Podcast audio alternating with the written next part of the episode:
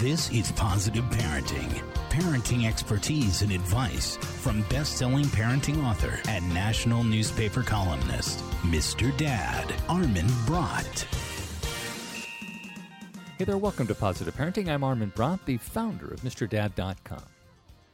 Well, you taught your child how to bake, how to drive, and how to behave. You're already a winner. And now, that child is having a baby of their own. Sure, you've got the cuddles, the clean diapers, and freshly baked cookies covered, but times have changed. And being a new grandmother, or grandfather for that matter, comes with new rules. The most important rule, of course, is that you need to follow the parent's lead. Are they going to be easygoing and just grateful that you bring the child back alive? Do they have strict rules about snacks and sleep schedules and organic groceries? Navigating your relationship with them is going to be crucial because they are, after all, the final authority, and they control access to your grandchild. At the same time, you're going to want to form a relationship with your child that's independent of that child's parents. And that's one of the many topics that we're going to be talking about in today's show with a couple of authors about a brand new book on everything that grandmothers need to know. So we'll be talking about technology. We'll be talking about who gets to be grandma and grandma from someplace else, or grandma and grandmom. We'll be talking about, and we'll be talking about some of the issues that can come up that are a little bit less nice to talk about, things like adoption and divorce. Today's show is brought to you by Navy Federal Credit Union, which is proud to serve the armed forces, veterans, and their families. And if you're a member of the armed forces or the Department of Defense, they'd be proud to serve you too. Federally insured by NCUA. And it all starts when positive parenting continues right after this. This is the story of a very special woman. Just a few knew about her superpowers. In a matter of seconds, she turned herself into a great mathematician. She masqueraded as a regular person at work, but as a superhero at home. Everyone knows her as Gabriella. I still call her Mom. Your hero needs you now, and AARP is here to help. Find the care guides you need to help, complete with tips and resources at aarp.org/caregiving. Brought to you by AARP and the Ad Council.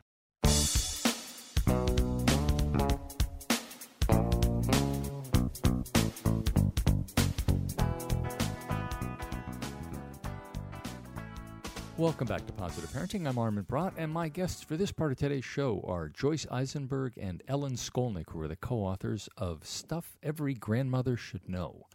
Joyce and Ellen, thanks for joining us. Oh, you're Hi. welcome. So let's talk about something, I guess. It's interesting. My my 16 year old opens my mail for me periodically because she always always thinks that there's a, something in there for her, and the fact that my name is on a package is completely irrelevant to her. So she opens this up and she says, "Well, grandmothers already had kids, so by definition, shouldn't they already know all this stuff without a book?" Which I thought was kind of an interesting question in a way. What do you say about that? How how are how are the things that grandmothers need to know different from the things that moms know? Well, you All know, right. we, Well, do you want me to start, Joyce? yeah, you so go ahead. our first thing is Joyce said, you know, we have to have a big caveat. Neither of us is a grandmother yet. Um, my son's getting married Labor Day weekend, and we're both moms of grown children who hopefully are on the way. Um, but we are moms, so your daughter's right. We started th- writing this book um, as writers, researchers, and experienced moms. Um, but there are differences between being a parent and being a grandparent. Um, one thing that we universally heard from our friends who are grandparents, and when we did research, is um, you can do certain things and have fun, and then you get to hand the children back at the end of the day or the Right. babysitting. That seems But to be the also, big one. Yeah. we, it, all the grandmothers we interviewed, we um, kind of narrowed it down to this, and we made an acronym even I N Y K. It's not your kid, which means. Um, you know, you have to follow the parents' rules, and navigating your relationship with them is crucial because they're the final authority and they control access. And I had one mother, grandmother, tell me, you know, her kids were thrilled when she would babysit and just wanted the kid back alive. And other parents have very strict rules about sleep schedules and what food's allowed. So you just Right. have to really um, follow the rules. That's in a way, it sounds like a, a tough line because you want, as a grandparent, and I say this as, as a non grandparent, so the three of us have, have that in common. uh, and I, although I'm not in quite as hurry, uh, much of a hurry as you are to, to have Right. grandkids, but the the line between follow wanting to follow the the protocols that are laid down by the child's parents, so so the the grandparents' children, and also wanting to have a separate relationship with the child that's independent of the parents, right? Well, that's one that's one place where grandparents kind of have an advantage because you can do things on your own with the child that might not be part of their normal daily routine. Like it's okay for the kid to say, "Oh, when we go to grandmom's, we eat chocolate ice cream," or when we go to grandmom's, we go to that different playground. And that's part of the fun of being a grandparent. It doesn't have to really be um, you know, you don't have to stick to every rule because it's different when you're at grandmom's house. Yeah, and I also Joyce? think, just like parenting, if you let your adult children know you're willing to honor the rules and listen, in general, you'd probably have enough leeway to make exceptions and indulge a bit, which is what every grandmother wants to do. So I think it's just being respectful. Yeah, yeah, Ellen, you mentioned uh, grandmom, which got me thinking about that's actually one of the chapters in the book. But how do you pick the right name? Because it seems like there's some can be some squabbling between the grandmothers or grandparents themselves. If somebody wants to be just grandma, and then somebody wants to be Grandma June or Okay, that's Gram a whole Gram. chapter. That's a whole chapter in our book, Armin. I- we got no, we got many pages out of that. Yeah, so let's. Um, so what do you think about that? How is, do you do that? As much as you go on, I'm sorry. As much as you can prepare, um, people told us that you know they had a very specific name, and then the baby could only say Gaga, Baba, and that became their name. So we know a lot of grandmoms whose name is Mimi because that's what the kid could say. Um, and I know uh, grandmom, both of them wanted to be Bubby. So one was Bubby New York and one was Bubby Bethesda. so Okay, and so I guess you just go with what you can. But if somebody, how do you settle it between two people who want to just both be grandma? Mm, I would say that's an instance where the grandmom has to be the flexible adult, either Yeah. one, um, And- and, come up with. Go on, Joyce. I grew up with the grandmom Pearl and grandmom Sophie, and as long as we, you know, added the name, we knew who was who. But it wasn't. It didn't matter. You know, it worked out fine. Right. Okay, well, though that's that's good because I, I mean, something that I, I get questions about periodically is often about from from guys is is well, uh, my dad wants to be grandpa and my father-in-law wants to be grandpa, and you know, I'm trying to avoid having a fight here, and you, you don't want to have them wrestle That's for it. but- yeah, yeah. yeah. Maybe you should claim it now, like you know, put it in writing, so you're you know planning ahead. Or you could auction it off, I guess, and, and have it, make a contribution to the child's 529 plan, and, and Yeah. whoever whoever wins. Yeah. Yeah, and you know, with so many fa- families that are blended or divorced, there's actually a glut of grandparents. So a child, instead of just having two grandmoms, might end up with four. So Right. you know, got to work it out. What about the other side of that? If a, a family adopts, and that I actually been doing a lot of research into this for, for a book I just did on, on toddlers, and one of the things I found was was just fascinating was that in in many ways there, there's some research that shows that the child's adopting to the being adopted and, and ability to cope with that has to do almost more with anything else more than anything else with the grandparents' acceptance of the adoption. What do you think about that? Well, Well, we we actually have a whole chapter on adoption too, and that's an instance where things may have changed since you were a mother. Um, with today's, um, you know, blended families, and there's much more um, cultural uh, differentiation and things. And we have a whole chapter that the grandparents should be supportive, and the grandparents should be patient and be open. And one thing that has changed is using appropriate words and it's really more than political correctness like you know you wouldn't introduce your husband as my bald husband you don't need to put in the adjective that it's an adopted child because Right. when they're part of a family it's a child yeah. Well, there's that, but there's also that some some parents, and it may be changing a little bit over time, as you mentioned, things are changing with this. But some parents who adopt see adoption as a second best option, that they would have preferred to have had a child of their own, and, and that, that in a way adoption is a failure. And they get over that, but there there can be mm-hmm. that lingering doubt there. And I think it would also be something with the grandparents as well? Is that you you were really hoping to have a, a biological child to continue the family name in that way? Yeah. You know, one of the things we wrote was that how important it is to be supportive and sensitive, and that kind it maybe consider it that in, you know, it's a new branch to your family tree, and be grateful that your adult child wants to reproduce and have a kid. You know, no Right. matter how they get it, that that's like a blessing to you. Right. So, And that goes for everything, you know, IVF and, and medical procedures. All those things have changed in the years since we were parents. And I think um, the whole key to grandparents is to be supportive. What do you think about technology and grandparents? I think grandparents get something of a bad rap with technologies. We have a, have a feeling that they don't know what they're doing. Although my, my girlfriend's father, who's uh, just turned 80, is all over Facebook. And Right? But then there's my mother who can't remember sometimes how to set up her own blog. Uh, which Right. and- which is a complicated thing, by the way. I think they made it unnecessarily complicated for her. But uh, it's how do you? We know how to do a blog, Armin. So Okay. so I was going to say that Ellen's mother-in-law, who is for how, I'm not sure. 89. 89 is our biggest Facebook fan. you know, so Wow. I feel like if you want to be in touch with your grandkids these days, you need to learn how to Skype and text and Facebook, but also appropriately and not Right. post photos of your grandchild unless it's okay with the parents. But I think you need it to get by. We, ha- we have a whole chapter on that, and, and Joyce is right. You have to use technology. Texting is it. My dad, um, who's 86, communicates with my sons by text because they can look at a text whenever they want. They don't necessarily have to answer it. They can answer it later. You can say things you might not say out loud in a text. Um, but likewise, you have to be sensitive. You can't post an old picture of uh, when the child was born on Facebook without asking them. Right. Well, that's a whole big thing that's coming out now. Is is texting any or posting any kind of pictures that kids really want to have a say in that, and I think grandparents may be even more proud of their grandkids than parents are of their kids.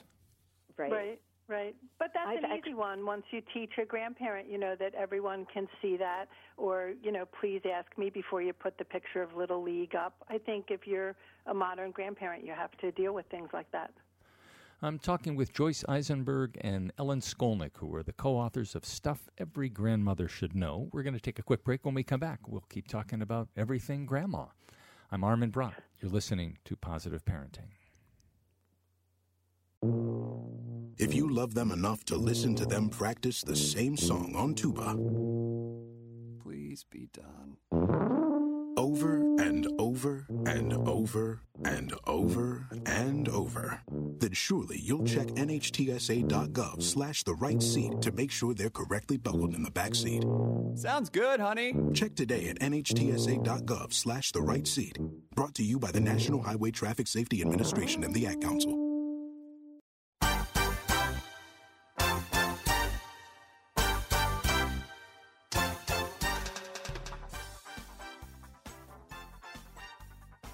Welcome back to Positive Parenting. I'm Armin Brott. If you're just joining us, talking with Ellen Skolnick and Joyce Eisenberg, who are the co authors of Stuff Every Grandmother Should Know.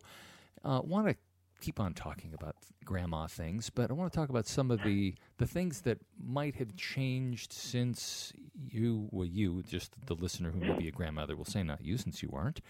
Uh, but things that may have changed in terms of, of the practical stuff that needs to be done. I mean, there's so many baby monitors, for example, or so many different th- diapers that you can tell, but that there's a little uh, indicator that tells you when it needs to be changed, or or the these you have to have an app to keep track of the baby's diaper production, and I mean all of these Right. things that just weren't there, and I'm not sure that they even they need to be there now. But how do you ad- how do you adapt to technology? Do you just do it?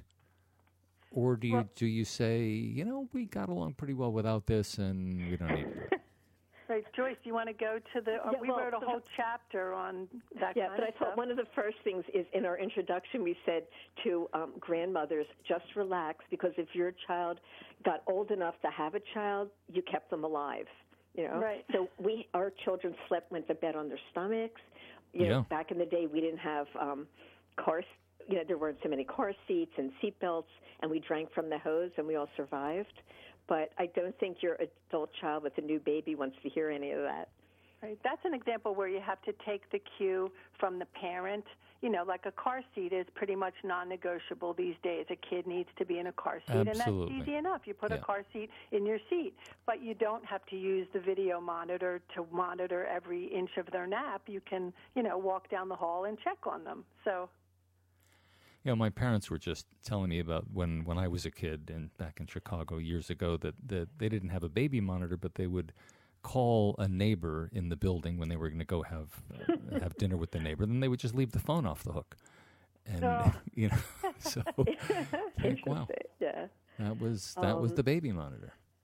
And that's the kind of thing that today's parents would say, "Oh my God, my parents are crazy. Can you imagine they did that?" But yeah, But your your point uh-huh. is a very good one. And you know what? The answer is if you you somehow managed to survive until this moment and reproduce, so clearly we didn't do anything that had any, any terrible long term implications. Yeah. Right. Right. I think I picture. I remember when my son was little, and he first time he stayed with my aunt, and I did a three-page list of instructions, like everything he needed to know or she needed to know. And she looked at it, and when we came back, she laughed and said, "I didn't pay any attention. I know how to raise a kid." So I think you can discreetly do that as a grandparent. Right. As long as you keep safety in mind. You know, there's Right, certain things, right. food allergies and car seats and certain things that you, you do need to know. But then as an adult, you have leeway. I want to get back to this point that I mentioned just a little bit ago about forming a relationship with your child or with the grandchild. And that's such an important thing. And that's one where you're not going to necessarily be taking cues from the child's parents or your grandchild's parents. And how do you begin to form a relationship with the child so that it's unique and special and independent of, of the in between generation?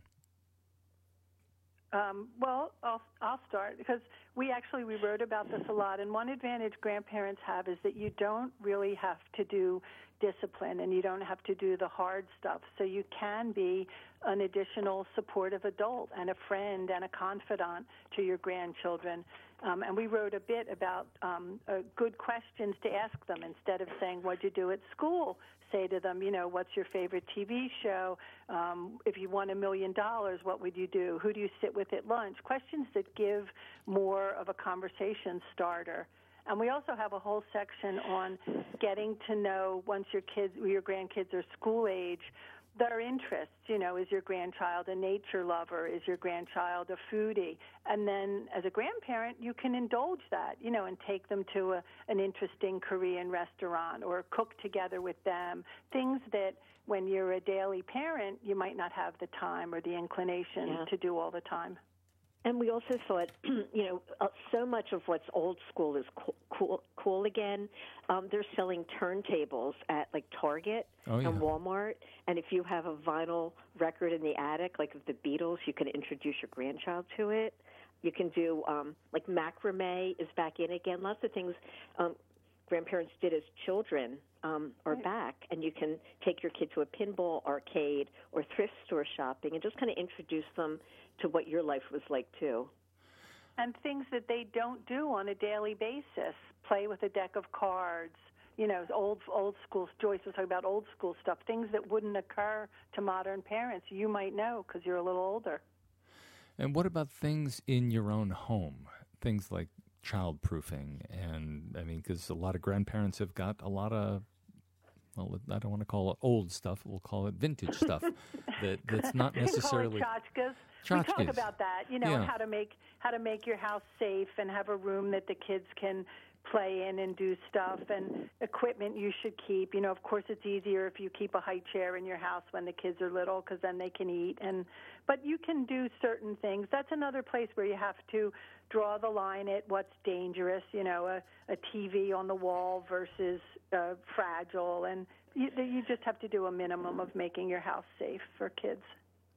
Oh yeah, absolutely. I mean, certainly plug up outlets and, and that kind of thing. If what you what you, what you would do for, especially with little kids, with older kids, you don't have to quite worry about it so much. But it's something that if you're your grandparents, so you probably haven't had little kids in your house for 15, 20 years, Right. and Right. it's uh, There, there's But you can realize make it how much easier you've by accumulated. only plugging the outlets, you know, maybe in the room where you're going to get on the floor and play games with them or play toys with them. You don't necessarily have to baby-proof your bedroom if you close the door and the and the little kids don't go in there. You can, you know, make it easier. But Now, we've talked some about taking your cues from your child as the grandparent, the, the parent Mm-hmm. of the parent of the youngest one. And but what if you really disagree? Do you feel that you have a, a right or an obligation to say something that I, I think you're doing this wrong or I think it's just it's or is that even I'm, I'm, possible? I'm laughing first because I know two. Well, one rule is you should never, like, if let's say your it's your son is um, who had the child, you should never talk to your son about things his wife, the mother of the child's doing wrong. Like I know that's a no-no, and I know my um, mom used to send me articles all the time. You know, just sort of like anonymous, but I knew it was her, and it was really annoying. So it's a, what you said it's a really difficult subject. right, And you just I'm have not to do sure it. I have an answer. Yeah, you have to do it gently. We have a whole funny chart in the book, you know, 15 things you should never say. And it's things like, you know, the baby doesn't need organic fruit. We never ate organic fruit. So that's like a minor thing that really you shouldn't raise as a complaint. Yeah. But you have to decide, you know, is it a safety issue? Is it something you feel strongly that the child should have music lessons or or can you live without a fight? I guess that's it. Yeah, is can you live without a fight? That's probably the the big thing. I want to get back to something that's a, it's you mentioned divorce, but you mentioned it from a different perspective. That sometimes when divorces and blended families are coming, you can end up with more than just the normal amount of grandchildren. So mm-hmm. four per per child. Um, Right. What if you have divorces and the divorce is an unpleasant one, and you, as the grandma, are at risk of being eliminated from the kid's life, which I mm-hmm. know happens. How how do you mm-hmm. what can you do to maintain a relationship with the child when the ch- when one of the children's parents, whether it's the mom or the dad, doesn't want you involved? I actually had that experience because my mom died when I was young, and I my dad remarried, and my stepmom was not interested in me seeing my family. Um, and my grandmother would send letters.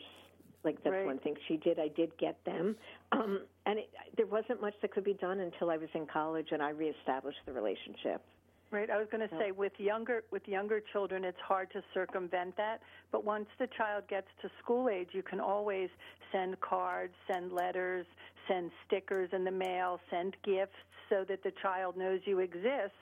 And then as the child gets older, you know, you can do Skype and text and, and arrange visits. Once they're in high school, you could possibly talk about it with the child independently. You would come and visit or something. But you have to try to stay in touch um, in any way you can while they're little. Only have just a couple seconds left. What's each of your favorite things to do with a grandchild? Or you think will be your favorite thing to do when you have your grandchild? I was going to say, I have to live through my son's wedding next week first. um, go on, Joyce. Um, I, I want to just take walks um, in the park, just like spend time outdoors because that's my favorite thing to do. Good. And I'm a good cook. I've already two of my three kids are great cooks, so I like to cook together and share That's it. recipes. And and then at the end you have a delicious way to sit and relax and eat something together. Joyce Eisenberg and Ellen Skolnick are the co authors of Stuff Every Grandmother Should Know. Thank you very much, both of you. Thanks. Thank Thanks, you. Armin. It's been a lot of fun. Thanks. One in three adults has prediabetes. One in three. That means it could be you, your football buddy, your football buddy, or you, your best man, your worst man, you, your dog walker, your cat jogger. While one in three adults has prediabetes, with early diagnosis, prediabetes can be reversed. Take the risk test at doihaveprediabetes.org. Brought to you by the Ad Council and its prediabetes awareness partners.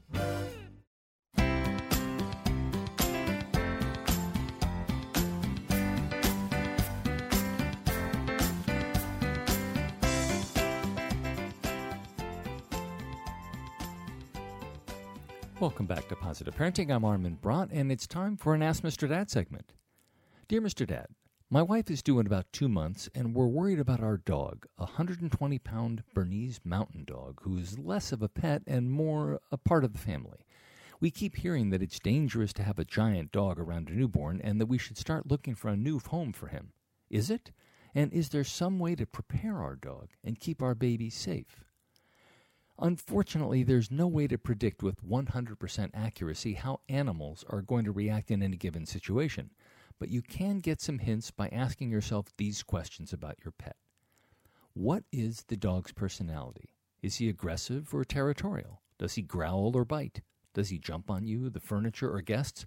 Has he spent time with children? Does he like children? How protective is he of his toys? Could he possibly confuse a neatly wrapped up baby with a chewable toy? Does he bark when he wants attention?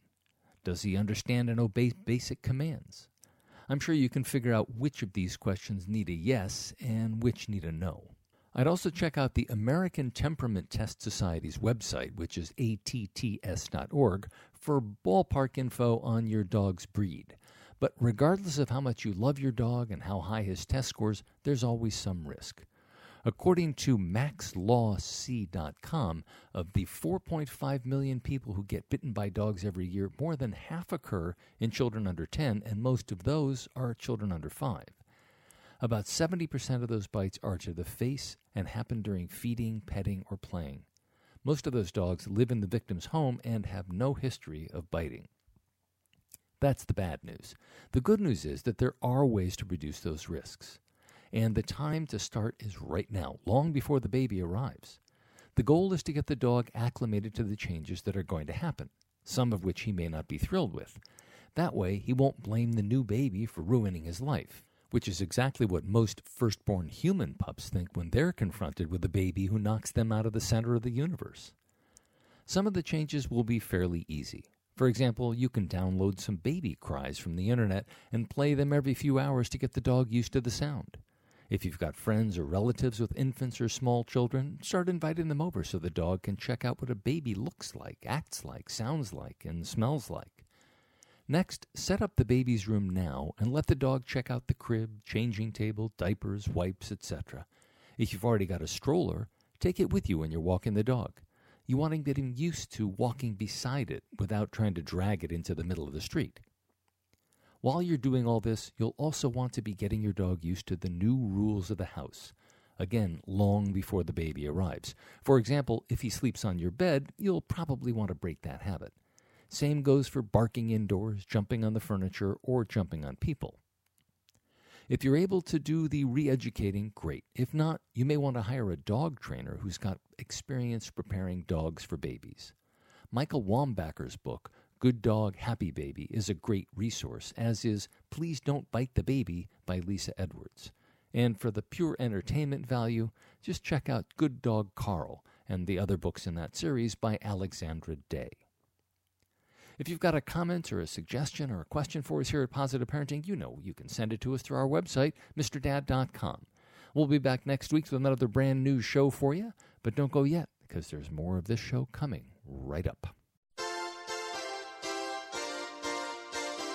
More with Mr. Dad, Armin Brott, after this from the MrDad.com radio network.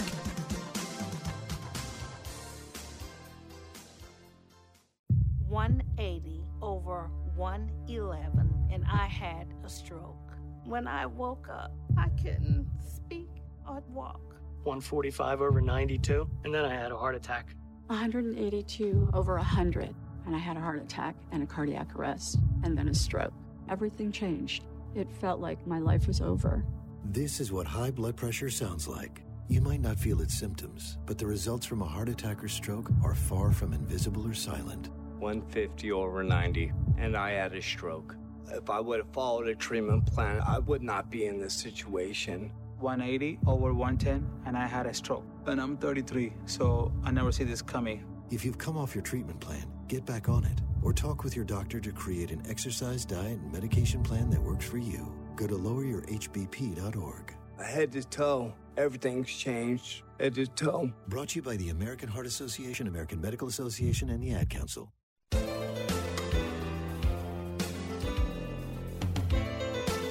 Now, Get ready for more positive parenting with Armin Brott from the MrDad.com radio network.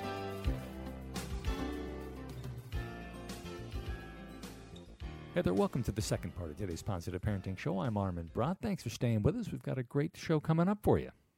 Since 1982, millions of parents and educators have turned to Jim Trelease's beloved classic, the Read Aloud Handbook, to help countless children become avid readers through awakening their imaginations and improving their language skills.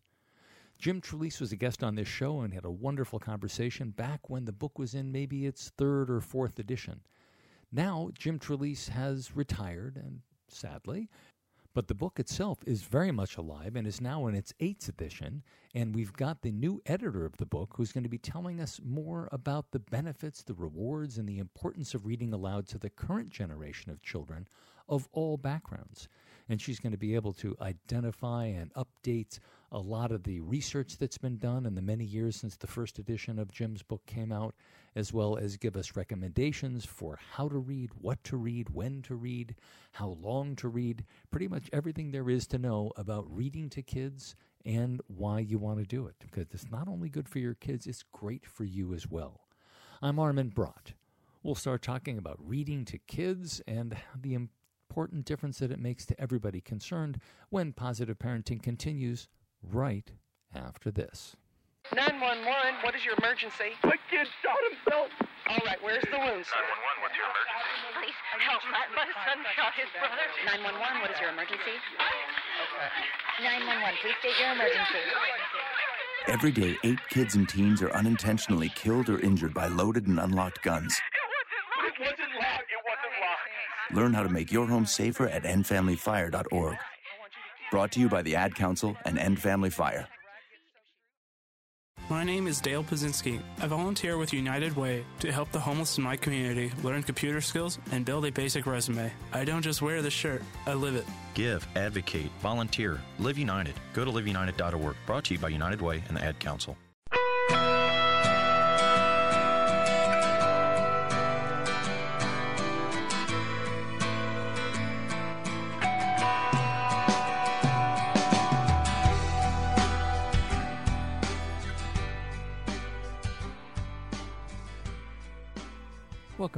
Back Parenting. I'm Armin Brott, and my guest for this part of today's show is Cindy Giorgis, who's the co author of Jim Trelease's Read Aloud Handbook, the eighth edition, if you can believe that. Cindy, thanks so much for joining us. Thank you so much. Well, I'm really glad you're here because the topic of reading and reading to kids is something that we talk about a lot on the show, and it's something I'm, I'm very committed to having read to three kids from the moment they were born until the moment they squirmed and wouldn't come back. Uh, so I'm I'm glad to have you on.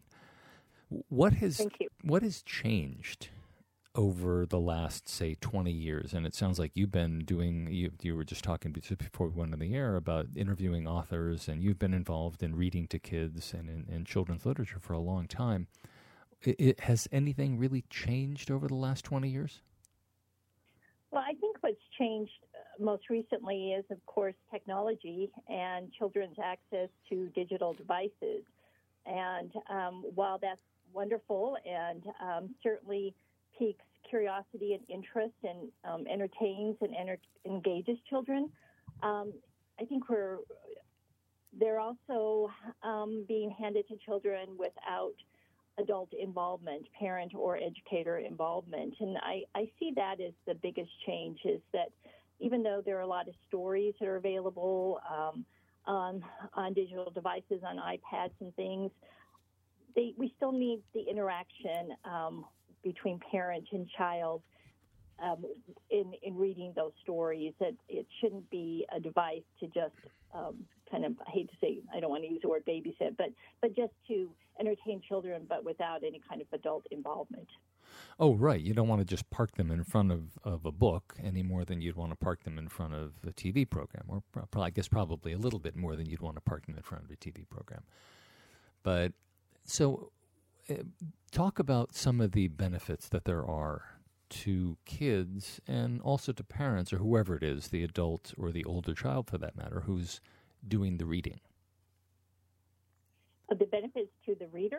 Well, to the Um, reader and the, the listener, to both. reader. Okay.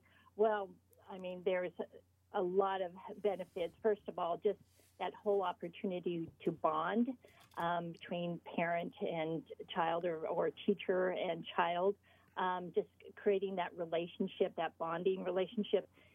Reading aloud entertains kids, it reassures them, um, it informs or explains different things um, about uh, our world. Um, it also arouses curiosity, um, you know, looking at a book and, and learning about things, and it inspires kids maybe to to um, do something or to to be kind or to go into sports. Um, but also, there's all those educational um, advantages of building vocabulary, uh, creating background knowledge about a variety of different topics and subjects. Um, when we read aloud to kids, we're providing a read, reading model on how to read, our fluency, our expression. So we're a great reading model. Um, and through all of this, what we want to do is inspire kids to want to read and to show them that reading is a pleasurable activity and that they want to do this themselves. When I would read to my first graders uh, a book and I, you know, put it, you know, to the side when I was done, the children immediately wanted to read that book because I've endorsed that book. I've said, wow, this is a great book. You've heard this book, and now they wanted to revisit the, the story on their own. So um, there's so many benefits and advantages of reading aloud to children Mhm. of all ages, um, and those are just kind of a few. Right, and, and I think we should should mention that, as you mentioned, literacy and vocabulary, and kids who are read aloud to are better prepared for school when they finally do get into school. Uh, I think that the whole idea of getting kids interested in reading, and I know that it became it was a big thing when the Harry Potter books first came out. That that was considered to be one of the the big advantages. Was all of a sudden boys who some of whom are reluctant readers and are lagging behind girls in, in reading anyway, all of a sudden became big readers and they were whipping through these books. And then there were other books that came along after that that, that have helped that. But getting kids interested in reading is such an important thing, as you mentioned, also because of the, the devices. And I think kids are reading less generally. So it, it's such a critical thing. And to start with young kids is important. So when do you start? What's your theory on that one?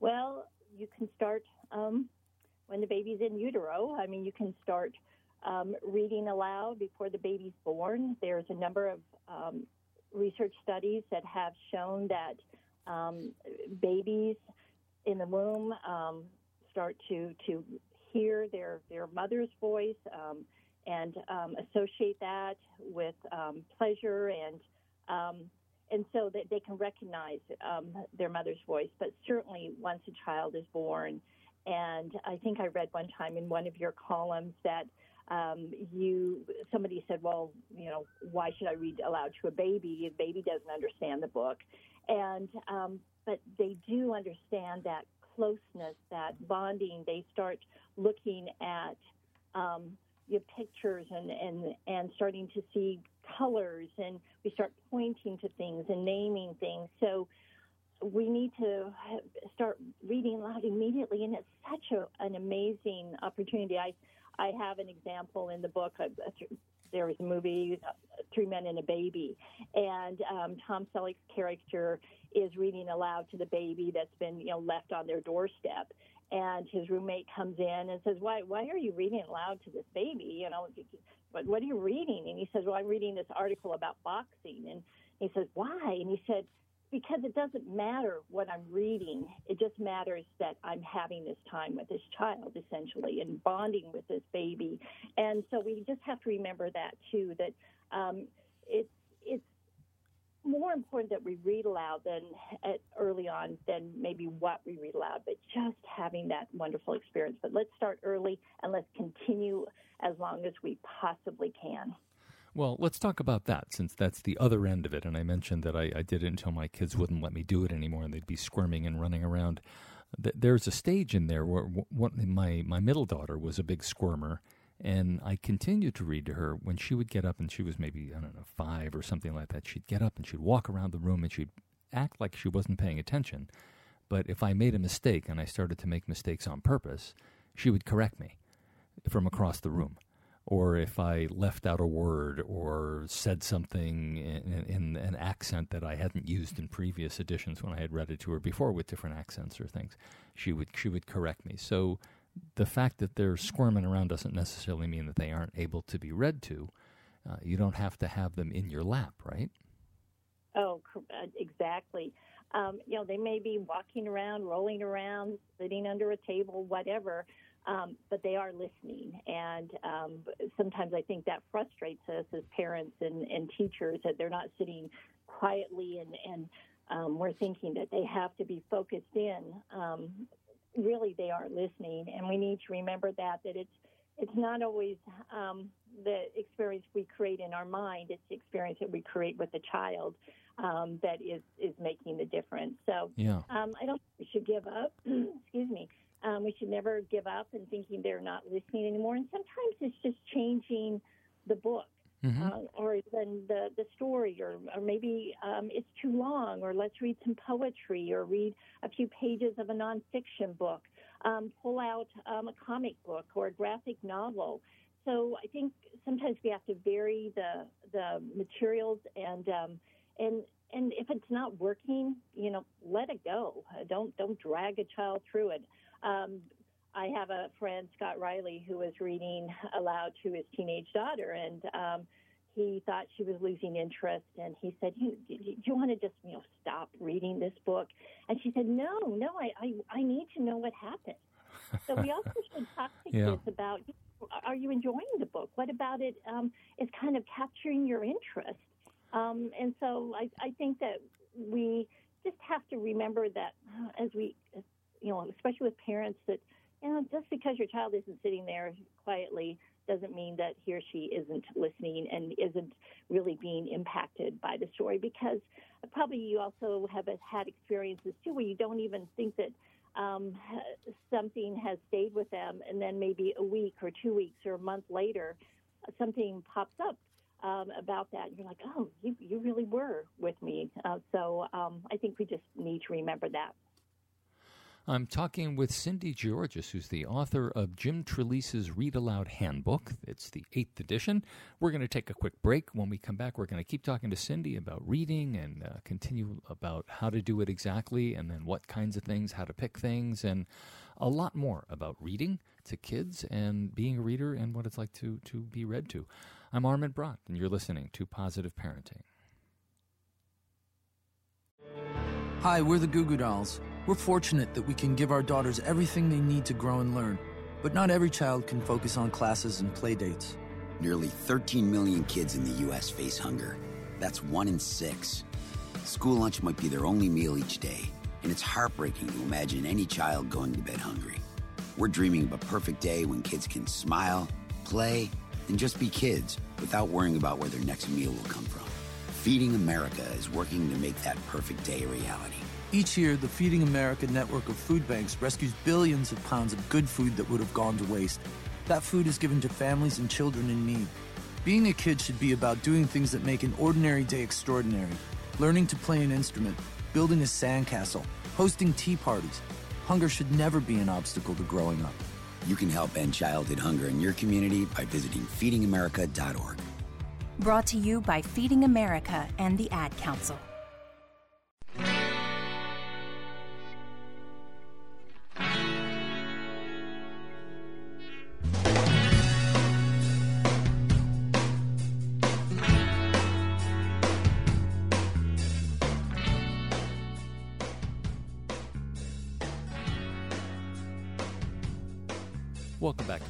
Parenting. If you're just joining us, I'm Armin Brott and talking uh, with Cindy Giorgis, who's the co-author with Jim, I guess, the author or co-author of Jim Trelease's Read Aloud Handbook, the eighth edition.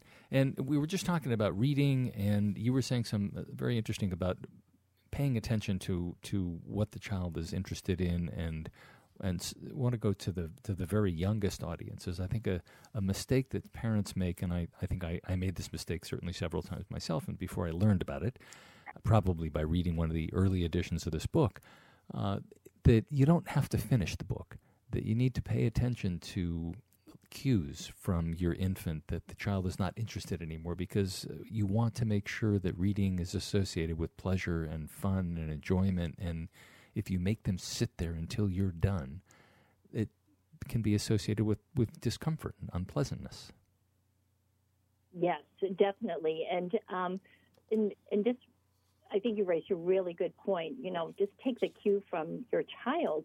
If they're just not engaged, let it go. And we'll build that kind of reading stamina over a period of time. Maybe when you first start reading aloud, maybe it's just a, you know, maybe it's 10 minutes or maybe it's five minutes. And, and just as we continue reading, um, spending more time, especially if they're engaged with the story, if you're using, um, you said sometimes when you read aloud, you use you know different voices and you know different accents, and um, you know reading that story with some enthusiasm and, and excitement, and and don't ever feel embarrassed that you're doing that. Sometimes I have parents go, oh, I'm I'm a little self conscious when I start you know reading aloud and I'm using different voices, and it's like that's what gets kids engaged. So think also about how you're reading aloud that book, and pre-read a book too if possible um, or if it kind of is slowing down a little bit and, and maybe the child's losing some interest, maybe read ahead a little bit and see, well, maybe I can kind of skip over a little bit of it or, or just not finish it at all, too, is always an option. How do you go about selecting the right books for the right kids. I mean, you mentioned the anecdote from Three Men and a Baby with Tom Selleck's character reading book, an article about boxing and, and pointing out very correctly that it doesn't matter for for very little babies what you read. It's all about the tone of voice and the the being next to each other and maybe the skin to skin contact or just the baby hearing your voice. But at some point, it, it does begin to make a difference what you read because you want to read not just for tone of voice, but for hey, this is what little sheep look like, or puppies, or kittens, or identifying things and colors and shapes. So, th- how do you know when the child is ready for introducing actual information as opposed to just the sound of the voice? Um, I think you just keep trying different books. Um, you know, early uh, as as um, as a child starts pointing at things or or um, kind of maybe recognizing things. I think you just start you start trying them. Um, you know, board books are so great, especially those that board books kind of have a laminated surface. So, you know, when a baby will maybe start chewing on it. Um, so those are always good. But select books early on that have very bright colors, that don't have a lot of objects on a page. If you want your child to maybe start identifying, they start speaking, they're, they're starting to speak, you know, definitely start choosing books that uh, might have common objects on the pages an apple, a dog, a cat, um, and, and use those types of books. Again, listen to your child. Your child will tell you so much if you're just paying attention. But then um, also, I had a colleague actually stop by my office this morning, and and um, her baby is about six months old, and she said, "Yeah, I don't know if I could read one more board book, um, with just one word on a page." And so, you know, I, I recommended well start thinking about books. Mother Goose rhymes are great, rhyming um, books. Um, Mem Fox is a great author for that. Kevin Henkes um, that have a little bit more um, simpler book picture books but yet they have some great lyrical language. Candace Fleming. I mean, there's a lot of those authors that we can start reading those picture books. And again, as I said earlier, let's start building that reading stamina mm-hmm. that they're able to engage a little bit longer. And how do you explain the fact that sometimes they want to have the same book read 300 times? Oh. I mean, the, the, the necessity for variety is there, but there's also the necessity for mindless repetition in in yeah. in the the view of the adult.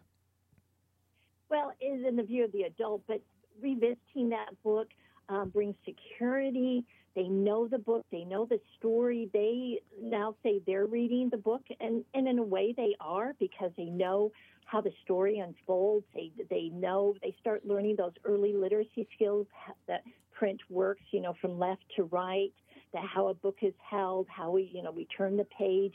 But it's that, that sense of comfort and, and knowing and security and enjoyment too. I mean, Brown Bear, Brown Bear um, by Bill Martin Jr. I mean, that's, I'm sure a book too you've probably read, or Goodnight Moon.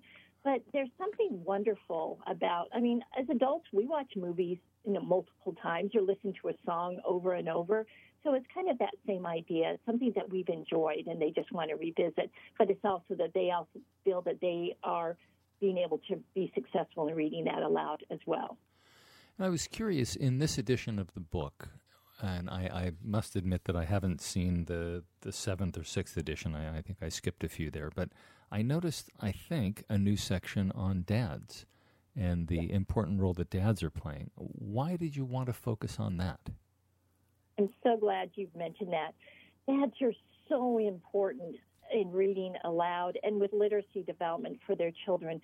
We don't have enough dads who are reading to their children. And there's been several research studies recently that show that the impact that dads have on their child's, both boys and girls, literacy development is actually a little bit more, um, a little bit stronger than even with, with mothers. And yeah. I know that you talked about this one time uh, in that children don't have a lot of men as teachers during their preschool or elementary mm-hmm. school years, or even sometimes into middle and high school. So, um, boys and girls are not, but particularly boys are not seen reading as a masculine activity, um, and so that kind of is influencing what is happening. But also, dads read different books, and they also read books differently. So, um, oh, I, will just use the example of Diary of a Wimpy Kid. Um, it sounds a lot better when a dad reads that book uh, about yeah. this middle school, you know, child's experiences, and um, it sounds different when a, when dad reads it than when mom reads it. And sometimes dads love to, you know, read funny books. Um, and I, they're just they're just different selections. So I cannot express enough how important that dads read aloud to their children and to, to really impact their their yeah. literacy development, yeah. but also more importantly to also create that amazing, wonderful bond um, between parent and child, yeah. um, so that and associating reading as a pleasurable activity for them as well as for their child. And also, again, to get back to that relationship thing, and, and you mentioned in in that chapter some uh, two areas that I've talked about also in, in the work that I've done: military dads and dads who are in prison. And in, in both of those situations, prison and military, the the population is predominantly male, and this predominantly male who happen to have long periods of time where they're separated from their children, and so there are organizations united through through reading is one of them that does work with military, and they have the dads record themselves reading stories, and then they make sure that the kids get those stories, so that the kids have a way of interacting with dad even when he's not there. And of course, that works just as well for moms. But because we're you know talking about prisons or, or military, it does tend to be more male. But the idea of reading even when you're not physically there can help uh, wonderful do wonderful things for the relationship. And I love the United Through Reading program where they do record the book. They usually send the book along with the recording. And I hadn't thought about.